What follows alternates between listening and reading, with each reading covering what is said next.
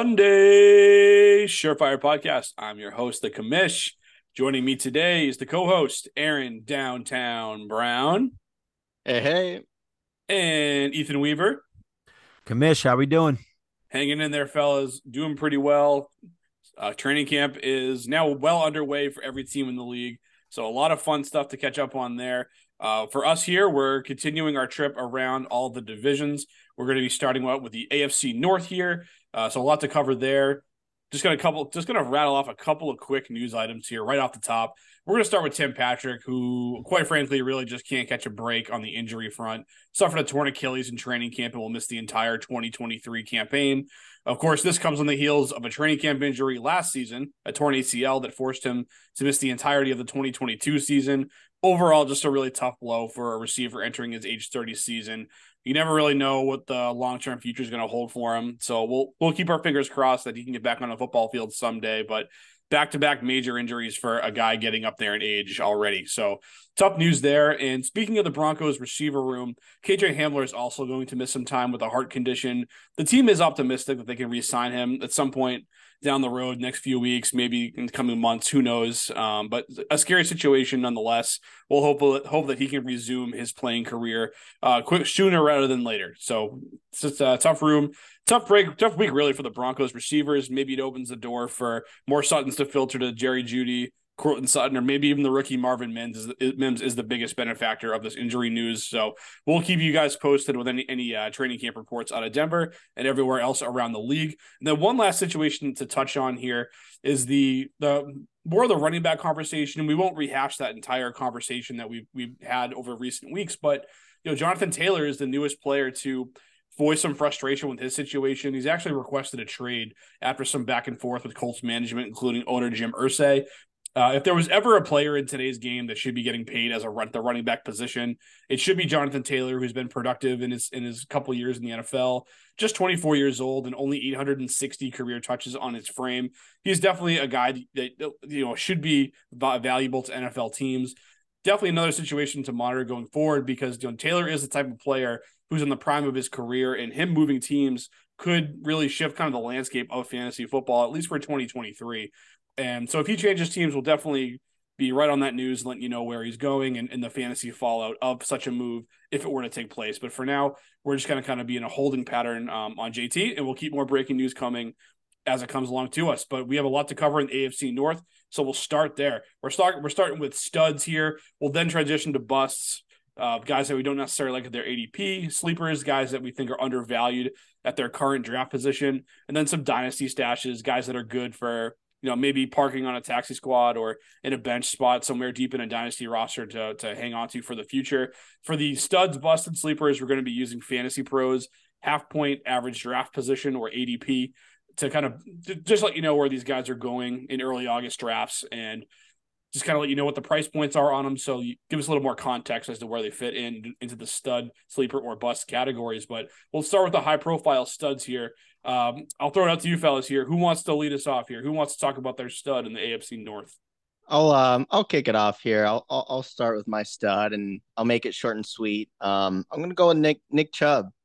Um, you know, a reliable running back that uh, I think he's got another uh, great year ahead of him. Right? It was uh, you know, just a year ago when you know we I think he was competing uh with with King Henry. Um, kind of who is that best running back in the league. But I think as a pure runner, I think Nick Chubb proved that last year.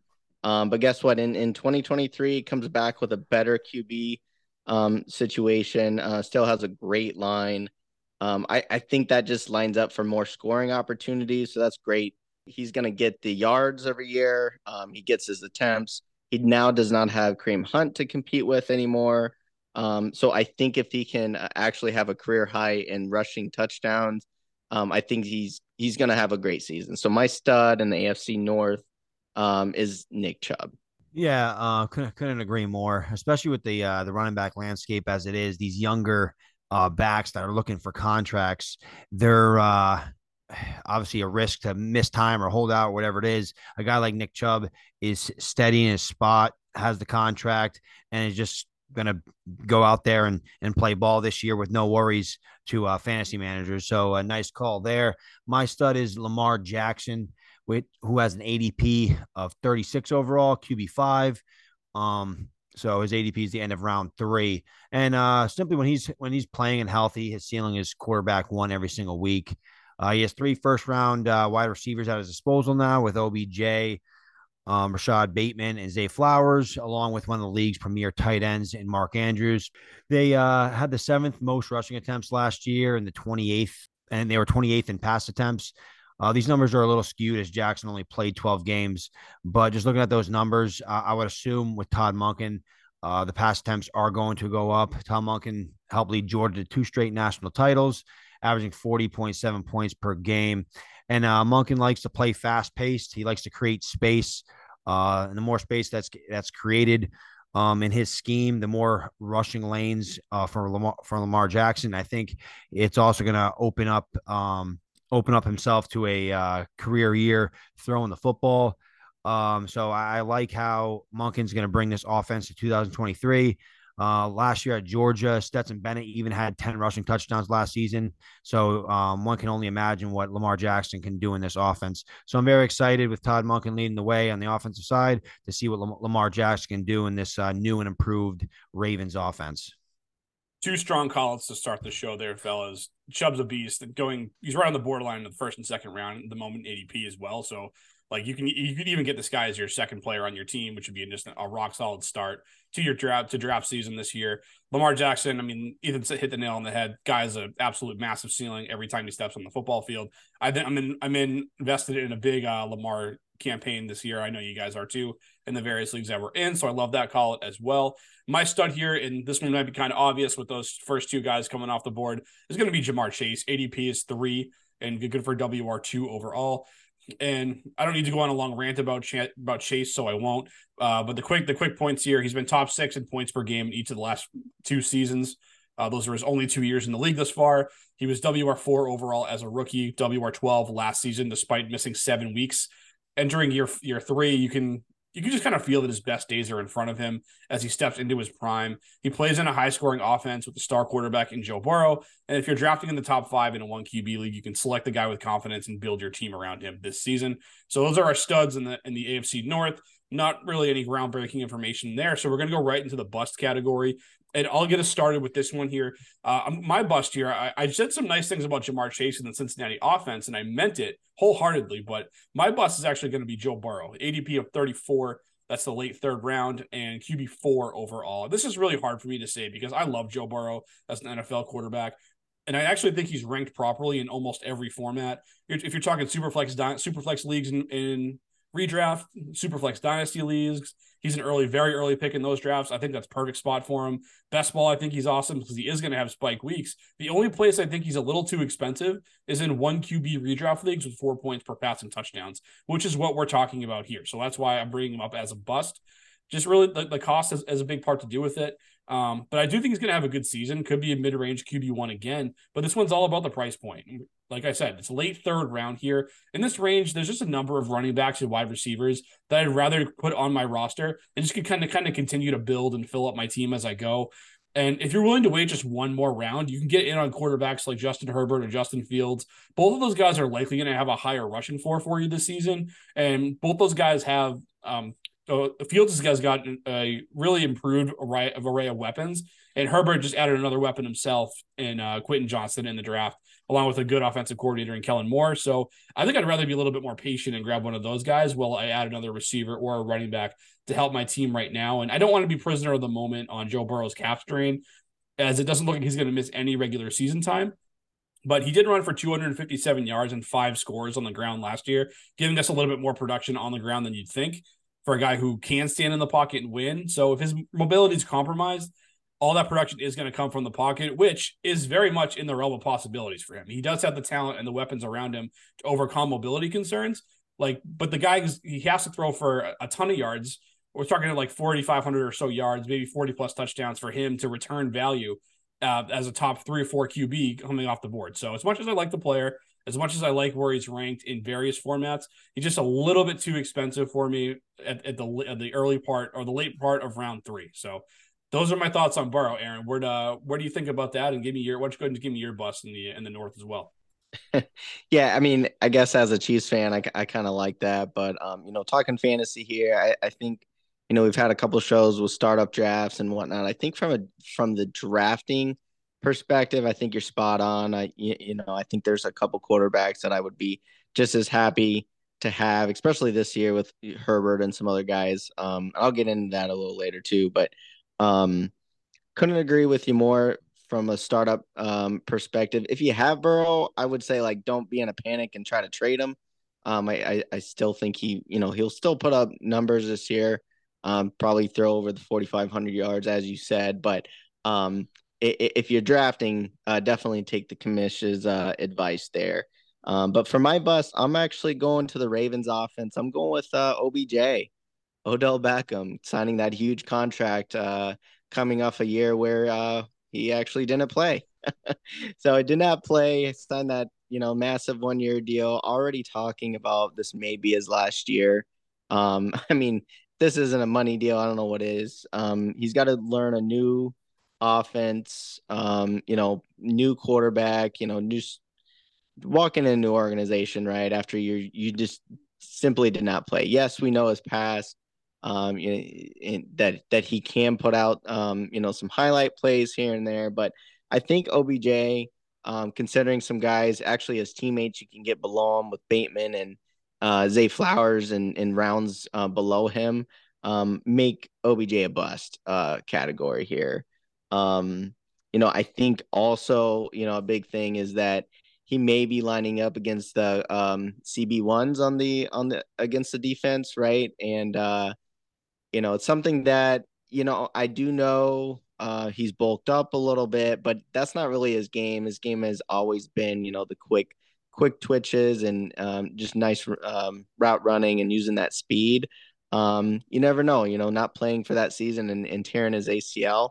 Um, you know, with players with using those strengths to their abilities. I'm not I'm not so keen on that uh, this year, right? So I actually think it may open up opportunities for um, his, his the his counterparts, and not to mention Mark Andrews just came off uh, um, you know a, a four year with Lamar Jackson in 2021 at 154 targets, so massive um, you know uh, targets that get looked at um, with Mark Andrews as well as being that number one target there. So I say stay away from OBJ. Um, he's my bust in the uh, AFC North.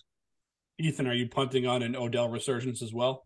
I don't think I'm punting on it based on his ADP. I mean, he's wide receiver 48, 116 overall, so that's the 10th round, uh, I believe, which isn't which isn't bad to take a dart throw. I think I would much rather have uh, Zay Flowers or Bateman just because I like the upside of the younger receivers, um, especially. I mean, Zay Flowers is getting a lot of hype in camp, but um, they're they're also they're pretty um close together in ADP. As I said, uh, OBJ's 116, Bateman's 122, and Zay Flowers is 124. Out of all three, I'd probably take the cheapest one in Zay Flowers, uh, just because he's the unknown. Um, he's been getting some hype, and Rashod Bateman just can't prove pr- prove to us that he can stay healthy. And OBJ, who knows how he's going to uh, be coming off his injuries, his missed season. He's he's older as Aaron alluded to, it's a new offense. So um, I don't I don't hate OBJ at his ADP, but I definitely I'm definitely not one of these guys sitting here thinking that he's gonna uh, blow up this year. So um, I'm probably not gonna have a lot of OBJ at all this year.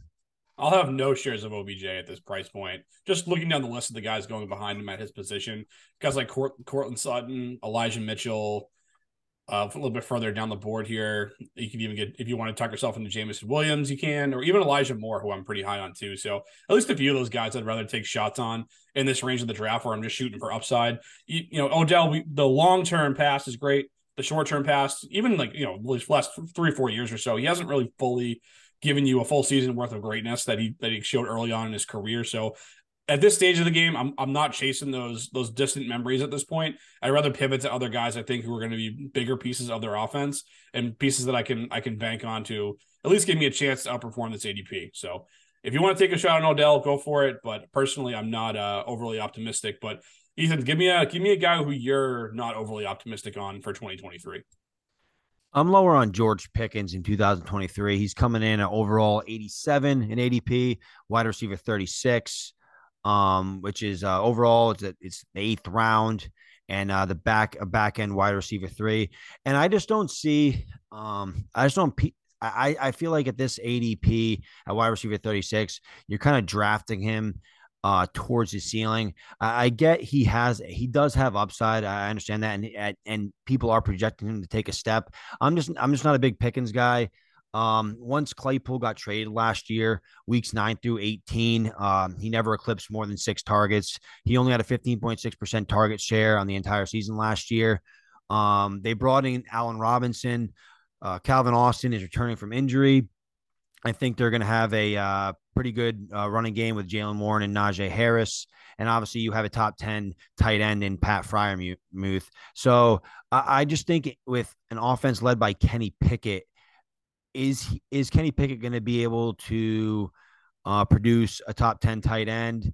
Uh, what I think is going to be a top 15 wide receiver in Diontae Johnson, and then have a guy like Allen Robinson and George Pickens kind of competing for that number two spot? Are the targets going to be kind of evenly distributed with those guys? I, am not. I'm just not sure how it's going to work out. So I think a, a back end wide receiver three is uh, going to be Pickens ceiling, Pickens ceiling this year. Um, last year, I mean, he had eight weeks outside the top 50. Uh, he did have nine in the top uh, 24, which isn't which isn't which isn't too bad. But I mean, like half the year he was just un, un, unstartable. So I just think uh, the way Pickens' game is, he's going to be used more. He, he was kind of used as their deep threat last year. He was seventh in deep targets and he was 19th in air yards and had the third highest aDOT in the league last year um, which which sounds great, but as I mentioned, this kind of indicates that Pickens is going to be used potentially as the field stretcher, big play wide receiver, and he, that's I think that's how he's going to have to make um, his his fantasy points because uh, he he barely had uh, separation last year, only 1.35 yards of separation, which was nine, which is not 94th amongst wide receivers. So he's a guy that needs to go up and get it. Um, get those jump balls to have consistent fantasy fantasy weeks and I, am just not sure if uh, uh, Kenny Pickett's going to be able to come through for him. Even though I do think Kenny Pickett is uh, is is, is going to take a, a, step up. I, I just think Pickens. I, would rather go in a different direction.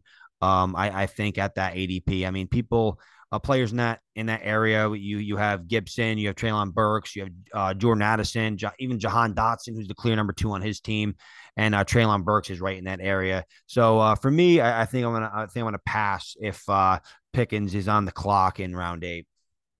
I'm going to pass on him as well. And it's a good point that you make about Kenny Pickett. If you're high on Diontae bounce back, if you have Pat move, you know, whatever, tight end seven to 10 range, you know, and you're also going to bake in Pickens taking a leap up to WR2 status. I mean, I feel like it's a lot to ask of for a team that you know wants to pound the ball a lot. Um, so I, I, agree on those points as well.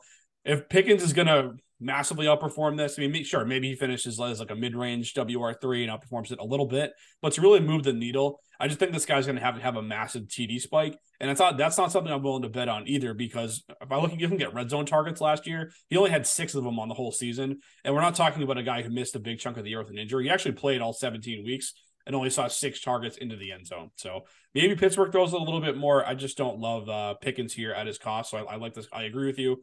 I like this call it a lot. Aaron, talk to me about Pickens. I know he wasn't a guy we were super high about coming out of last year's draft in our conversations. Do you kind of feel the same way, or has your tune changed on him somewhat heading into 2023? No, I think I think you guys are on on it there. With uh, it really depends how well Pickett plays. Yes, I do think that uh, Pickett had you know some nice momentum towards the end of the year. Um, you know something that you know just is constantly in in my mind with fantasy in this division and the AFC North is come playoff time the weather's crap right? So it's like year after year, you always see those games where you know they're punt, they punt a million times a game, and there's no passing game, right? So if you got to waste like maybe your ninth round pick on Pickens, yes, he may have some nice weeks uh, for you throughout the year, but maybe come playoff time, you're probably not going to start him when that when that weather is below zero and you know 20 mile per hour winds. Uh, that that that's something to think about too. Um, so that that's um that's what I would say on uh on Pickens here. Got it. Talk to me about someone who thinks of flying a little bit under the radar at this time of year here. Who are your who's your sleeper in the AFC North? Ooh, sleeper. So the this this is the convo I like here. Um, I'm gonna go with um, a guy we brought up a couple times uh, this time of the year last year, um, but more more of a stash candidate uh, this year. Um, I'm going with Jerome Ford as a sleeper. Yes, um, I know. Yes, yes, commish. Got it. So um, he was also one of my boys coming from that Cincinnati team uh, that made made it to the the champ the the playoffs in in, in college football. So um, you know Ford was a talented running back. You know on a team that had quite a bit of depth uh, at, at, the running back position uh, with the Browns. Right. So I, I mentioned I like Chubb as a stud. Um, but there are going to be a lot of vacated targets with uh, Kareem Hunt. Um, leaving. You know, the Kareem Hunt in that offense had 40 to 50 targets uh, per year, right? So, which, which is pretty nice for a running back as a, you know, a running back that you, you, you split reps with, right? So, um, Jerome Ford had a lot of, um, um, I guess, time last year where they wanted to get him out on the field as a, a as a um, kick returner, and then what that told me last year is like they they kind of were setting him himself up for 2023 for this role. So I do think um, they're trying to make him that RB two on the team. Um, but I also think he'll get a lot of chances. You know, he'll he'll relieve Nick Chubb. He'll um, you know also reports in in uh, camp is saying that he's um, you know running routes really well, right? So he may get some of those tar- targets from uh, Kareem Hunt. So this is where maybe he moves from that stash candidate to actually scoring points. You know, we're going to be talking best ball in a couple weeks too. He may have some nice, um, you know, decent best ball weeks, and then of course if there's an unfortunate um, injury to Chubb, I think uh, Ford can uh, take the reins pretty well over there in Cleveland. Um, so Jerome Ford is my sleeper candidate here the reason I was so excited when, when Aaron said Jerome Ford's name is that this was almost like a full 365 uh, call out for me. Where last year we were when we were talking about NFC North, I was telling you that he was uh, he was my NFC North stash candidate, someone you could you could park on your bench or your taxi squad and and just be patient with. And now you fast forward one year and he's the second guy in line here behind Nick Chubb. I mean, the rest of this depth chart consists of guys like John Kelly and Demetric Felton, so guys that aren't you know certainly aren't high profile names. So we know this offense likes to to use utilize multiple backs. Even in a complementary role, Ford should have some standalone value. And like Aaron said, even if disaster strikes and Nick Chubb goes down, then Ford's going to walk into a, a, workload and what's been a, a, favorable run offense to running backs. So I'm uh, I'm optimistic on Ford. I remain optimistic on Ford, especially given what's not in front of him at the depth chart outside of Nick Chubb. So Ethan, give me your uh, give me your thoughts on Ford, and then give me uh, someone that you think's undervalued right now. I think Ford's a great call. Just looking at that depth chart, like you said, there's really nobody else to really compete with him for the RB two role, and that role has been pretty fruitful in years past. Uh, Hunt really couldn't get it done last year, and, and, Jerome Ford had a nice little career at Cincinnati. And um, the fact that they didn't bring anybody of note in indicates to me that the Cleveland Browns are uh, confident in Jerome Ford's ability and the and his uh, his role as the uh, clear cut back behind um, Nick Chubb. So I, I like that call. Uh, I'm going to um, stay with the running back position. My sleeper is Jaylen Warren of the uh, Pittsburgh Steelers. Uh, overall, 143 ADP. That's RB 50. And uh, I just, I really liked what I saw from Jaylen Warren last year. I thought he looked at times like the more explosive back than Najee Harris. I mean, at 5'8, 207 pounds, 31.5 BMI, which is the 80th percentile. Uh, he can carry uh, uh, the workload if Harris does get hurt. And Warren was a, a very efficient runner last year. Um, yards created per touch, which is uh, all yards above and beyond what was blocked per carry and reception and reception and generated by the runner after first evaded tackle um, was 3.82 yards, which was number five, which number five overall. Um, Najee Harris uh, was 2.3, 2.13 yards, which was number 45. So big difference there. Uh, true yards per carry, uh, discounts runs greater than 10 yards. Um, Warren was at 4.7, which was number 12, number 12 among run backs. Uh, Najee Harris, 3.7 yards, which is number 59 yards per touch. Jalen Warren, 5.6, 11th overall. Harris, 4.0, 52 overall. Then the breakaway run rate uh, percentage of carries of 15 yards or more. He had a 6.5%, which was number 16 overall, to Harris's 2.6%, which was number 51 overall. So as I mean, obviously the numbers are skew heavily to Warren. I understand obviously the efficiency is going to go down as Harris was a complete workhorse last year with uh, 65.1% of the snap share to Warren's 31.6. So I, I understand uh, Warren should should be more efficient, but those numbers are, are, are pretty dramatic, and I think it does prove that Warren um, does belong in the NFL and was was an efficient was very efficient when given the opportunity. And as I said, I, th- I thought he looked very good when when he touched the ball. Uh, I, I think um, I think he can force the Steelers into like more like a 45, 55% snap share uh, next year with him and Harris. I mean, Warren really started to take off at at, at the tail end of the year. Uh, I mean, the Steelers started off two and six, and they fi- they finished the season on a seven two run, and, and, Warren was was a big reason for that. So I think if Warren can uh, build build upon that, and uh, go into this year and, kind of force the Steelers to get him on the field more. I, I think uh, I think Warren uh, could be a uh, pretty sneaky play, especially if he's the clear cut third down back, which he, he essentially um, relegated Najee Harris to first and second down last year towards the towards the back end of the season. So I think Warren can can get his 10 to 10 to 12 carries or whatever, and but still and, then still have the third down role. So and if if that's the case, I, I think he can uh, pay dividends at his ADP.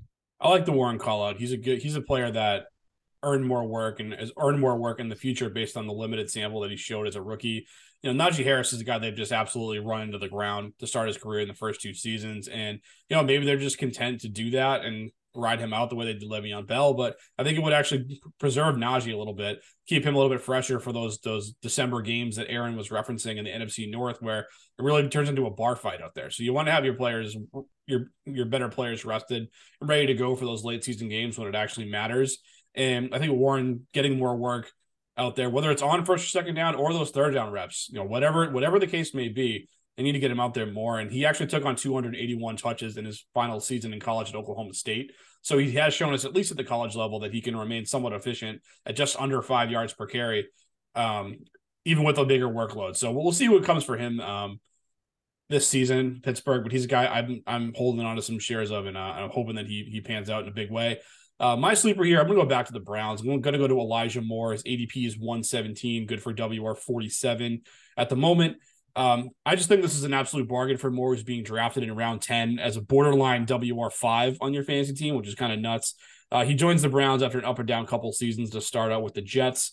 I'm on record as being high, uh, high on a Deshaun Watson bounce back, but I know even if others on here or others in the industry aren't as high on Watson coming back to to what he used to be. I mean, you have to at least agree that, what he had, what he is, is a massive upgrade over what he had with the Jets, catching balls from the likes of Zach Wilson and Joe Flacco and Mike White. And when I when I think of Moore, I I still think think back to that five game stretch he had as a rookie that was just two years ago, where he saw 45 targets for 28 catches, 392 yards and five touchdowns before an injury ended his season. And it was just electric. It looked like he was going to break out right there. Um, it wasn't meant to be there with, with a mess of a situation in New York, but he gets he gets a new uh, new start to his career here in Cleveland. Amari Cooper does figure to be this team's top target getter this season, but the number two job really is wide open.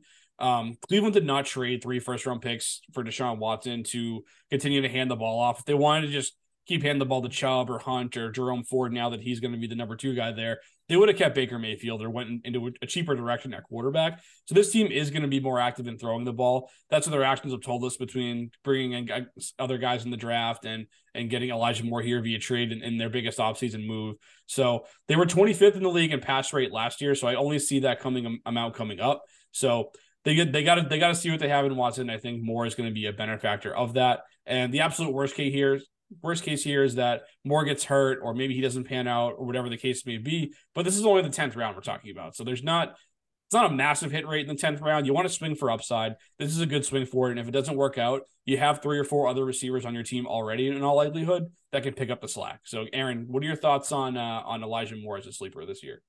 I like Moore. I think that's a good call out. Um, I think he's a good uh, fit for the team. I think uh, Donovan Donovan Peoples Jones was uh, he, you know, he was the second option last year. Um, had some nice games and nice plays and whatnot, but just um, you know, that's his probably his true competition.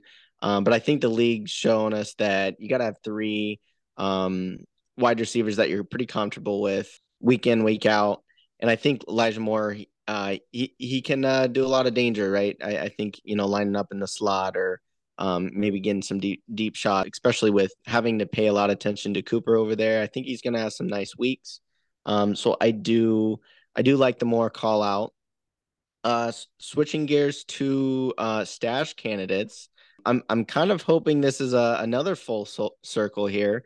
Uh, maybe I'll go with the same formula as the Jer- Jerome Ford Ford call out uh, of last year. All right, so I'm gonna say is my stash. I'm gonna say Chase Brown with the Bengals. Okay, another running back, uh, another good little prospect uh, coming out of um, Illinois. I think you guys, uh, I think you wrote a couple blogs on him. We brought him up as a kind of just a guy to keep an eye on. Um, and he landed as far as landing spots. I think you know with the Bengals, some people were crossing their fingers with what was going on with Mixon's uh, legal case and and this and that that he that uh, Brown could potentially be that starter.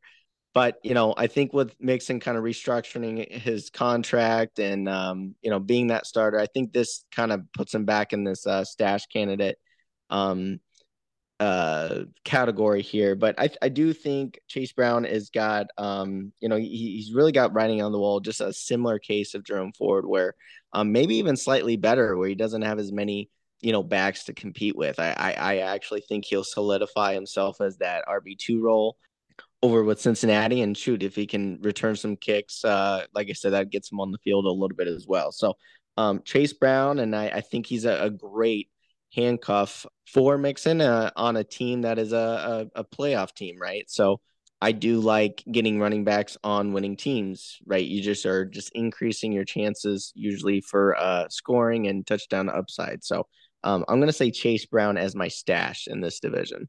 Yeah, no, I think that's a good call with Chase Brown. He's a very athletic back, um, and I think he can definitely compete with touches, compete for touches in Cincinnati.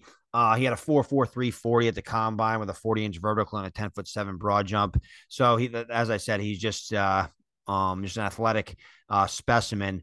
And I believe uh, Trayveon Williams Williamson uh, just uh, got Carter off the field today. It was either yesterday or today, so that just opens the door for for more touches uh, for Chase Brown. So I know people are high on him. They lo- they love the uh, landing spot in Cincinnati and he, he didn't get i mean ideal draft capital but hey if he's a running back on a 53 there's opportunity and with the way uh, Mixon wasn't, uh, I guess, welcome back with open arms. I would say, just, I mean, everybody thought he was basically done in Cincinnati. He ends up coming back. Uh, I don't think, uh, I think Mixon's best days are behind him, and I think Chase Brown is uh, definitely going to have opportunity to carve himself uh, a role in a very high-powered Cincinnati Bengals offense. So uh, with that, I will go to my stash. I'm going to stay in Pittsburgh. Um, I feel like all I have is Pittsburgh Steelers over here, but I'm going to um, say Calvin Austin, uh, who's wide receiver 138, um, aka free. Uh, he's not really getting drafted in uh, in redraft leagues, but I just think he's a decent stash. Um, I do think he's going to be able to get his opportunity this year um, to compete for for um, targets in the slot. Uh, he's been talked up by his teammates in a very positive light, and he has a very, very good athletic profile. He misses he missed his uh, rookie year with a foot injury. Uh, he was having a pretty good 2022 camp until his season uh, was ended with that injury. But I mean, we're talking 4.32 uh, kind of speed, uh, 39 inch vert, 11 foot three broad, 407 shuttle, 6.65 three cone. I mean, all that equals just freak athlete. And and Pittsburgh, if they can do one thing, it's it's develop wide receivers. So I, I know Allen Robinson's there through 2024, but if if Calvin Austin shows something this year, um, and can work himself into a role. Uh, you never know, and that's what these stashes are for. Uh, they're dart throws. They're they're they're players that sit at the end of your bench, and you just you're just hoping. But uh, I do like uh, the Calvin Austin um, profile. He's a, he's a little small, but I love that athleticism, and I I, I do like his uh, situation. Yeah, I, I, like him as a player too. I'm, I'm holding on to him a couple places. Uh, Allen Robinson will not be on this team past 2023. They can save over $10 million in cap space by moving on from him. And it's under $2 million in dead cap space to do so. So that I mean that, that guy's lucky he's in the league right now after, after what he's done the last couple of years. So um, I wouldn't be shocked at all if Calvin Austin is running ahead of him by the time this season comes to an end. And A Rob's just a guy that we used to know. Um, but I'm gonna stick with the Cleveland Browns for my uh, for my stash in Dynasty. I'm to go to Cedric Tillman, uh, big body target, 6'3, 215. Tillman was productive in the SEC over at Tennessee a couple seasons ago. I had 64 receptions for just over a thousand yards and 12 scores, catching passes from Hendon Hooker. Um, you know, between Cooper, Elijah Moore, DPJ, David Bell, there are bodies in front of him right now. But if you fast forward just one season into the future, which is kind of what you have to do with a lot of these stash plays, uh, Cooper's going to be 30 years old. Uh, Peoples Jones is going to be a free agent, and you know if Cooper's contract is one they can get into out of easily if enough if they want to. Um, after that, after the season, we'll see what they do on that. But I think uh, he was drafted to be a Peoples Jones replacement, another big bodied receiver who can win uh, with contested contested catches on the outside if this offense comes together this season like I expected to, I just think I think you're gonna be you're gonna want pieces of this unit. And sometimes in Dynasty, you need to get a share of players that you think are gonna fall into teams that uh, are in that category a year before the hype starts. That's what the end of your bench is for in Dynasty. That's what your taxi squad spots are for. And I believe this that, that Tillman fits the mold for that type of player who's very affordable. He goes in the third round of rookie drafts right now. So, you know, we've seen cases in leagues too that we play in guys where he actually didn't even get drafted and he was getting picked up off off uh off the waivers with FAAB. So if he there's a chance he might still be out there. If not, maybe he's someone you could kick the tires on or have him tossed into a, a bigger deal as kind of like a small little add-in player. So just get cheap get shares on the cheap now if you can. Um, stash him in hope, and if he doesn't work out, then move on to another guy in a year or two from now. So that's where I'm at on my guy Cedric Tillman. Uh, Aaron, uh, what do you th- what are your thoughts on him? And then who are you hanging on to uh, in hopes that they break out in the future? I guess I'll just comment on both here with Austin and Tillman. I think those are both examples of uh, you know, in the stash category. I think especially at the wide receiver. I think what you're hoping for is at least let them be, you know, let them win out to be the wide receiver four on the team. Um, to get they they do get out there and get some reps and get some real um, playing time throughout the season and and come up with a couple nice um, maybe touchdown grabs and may, maybe two to three scores would be great. You know, that's what you're really looking for um, because that's enough for the team to kind of hold on to so that they so they don't draft um, you know high capital in um, you know in the future drafts, right? They can go in another position. So I think if those guys can beat out um, at least you know grab that fourth uh, spot on the depth chart and then yeah, they're really the next man up. If an injury happens, then then uh, now you're cooking with some uh, grease at that point, right? So um, I, I, I think both of those guys are both uh, good call outs for that type of uh, situation and stash um, candidates. But uh, no, uh, I'm I'm actually pretty happy with my Chase Brown call out. I'm going to stick with my boy Chase and and hopefully he's he um, you know, he's carving out a, a big piece of um, that Cincinnati offense this year in 23. Love it. Love it. That's a, this is a fun division to watch every year just for us being fans of football before we were ever into fantasy. You know, when you think football, you think hard hitting and tough cold weather games. And that's what this division brings every single year. So I feel like it's that race is always competitive too most seasons down the stretch. So it's fun to watch those late season games where those teams are just leaving their all out there and uh, it's really good and uh, good to watch from a football standpoint. And there's a lot of fantasy relevant guys that fit that mold too. So fun to run down that one. Uh, we're gonna finish up the uh, the northern part of the division divisional picture here with the NFC North in our next episode. So stay tuned for that. And until next time, folks. Peace.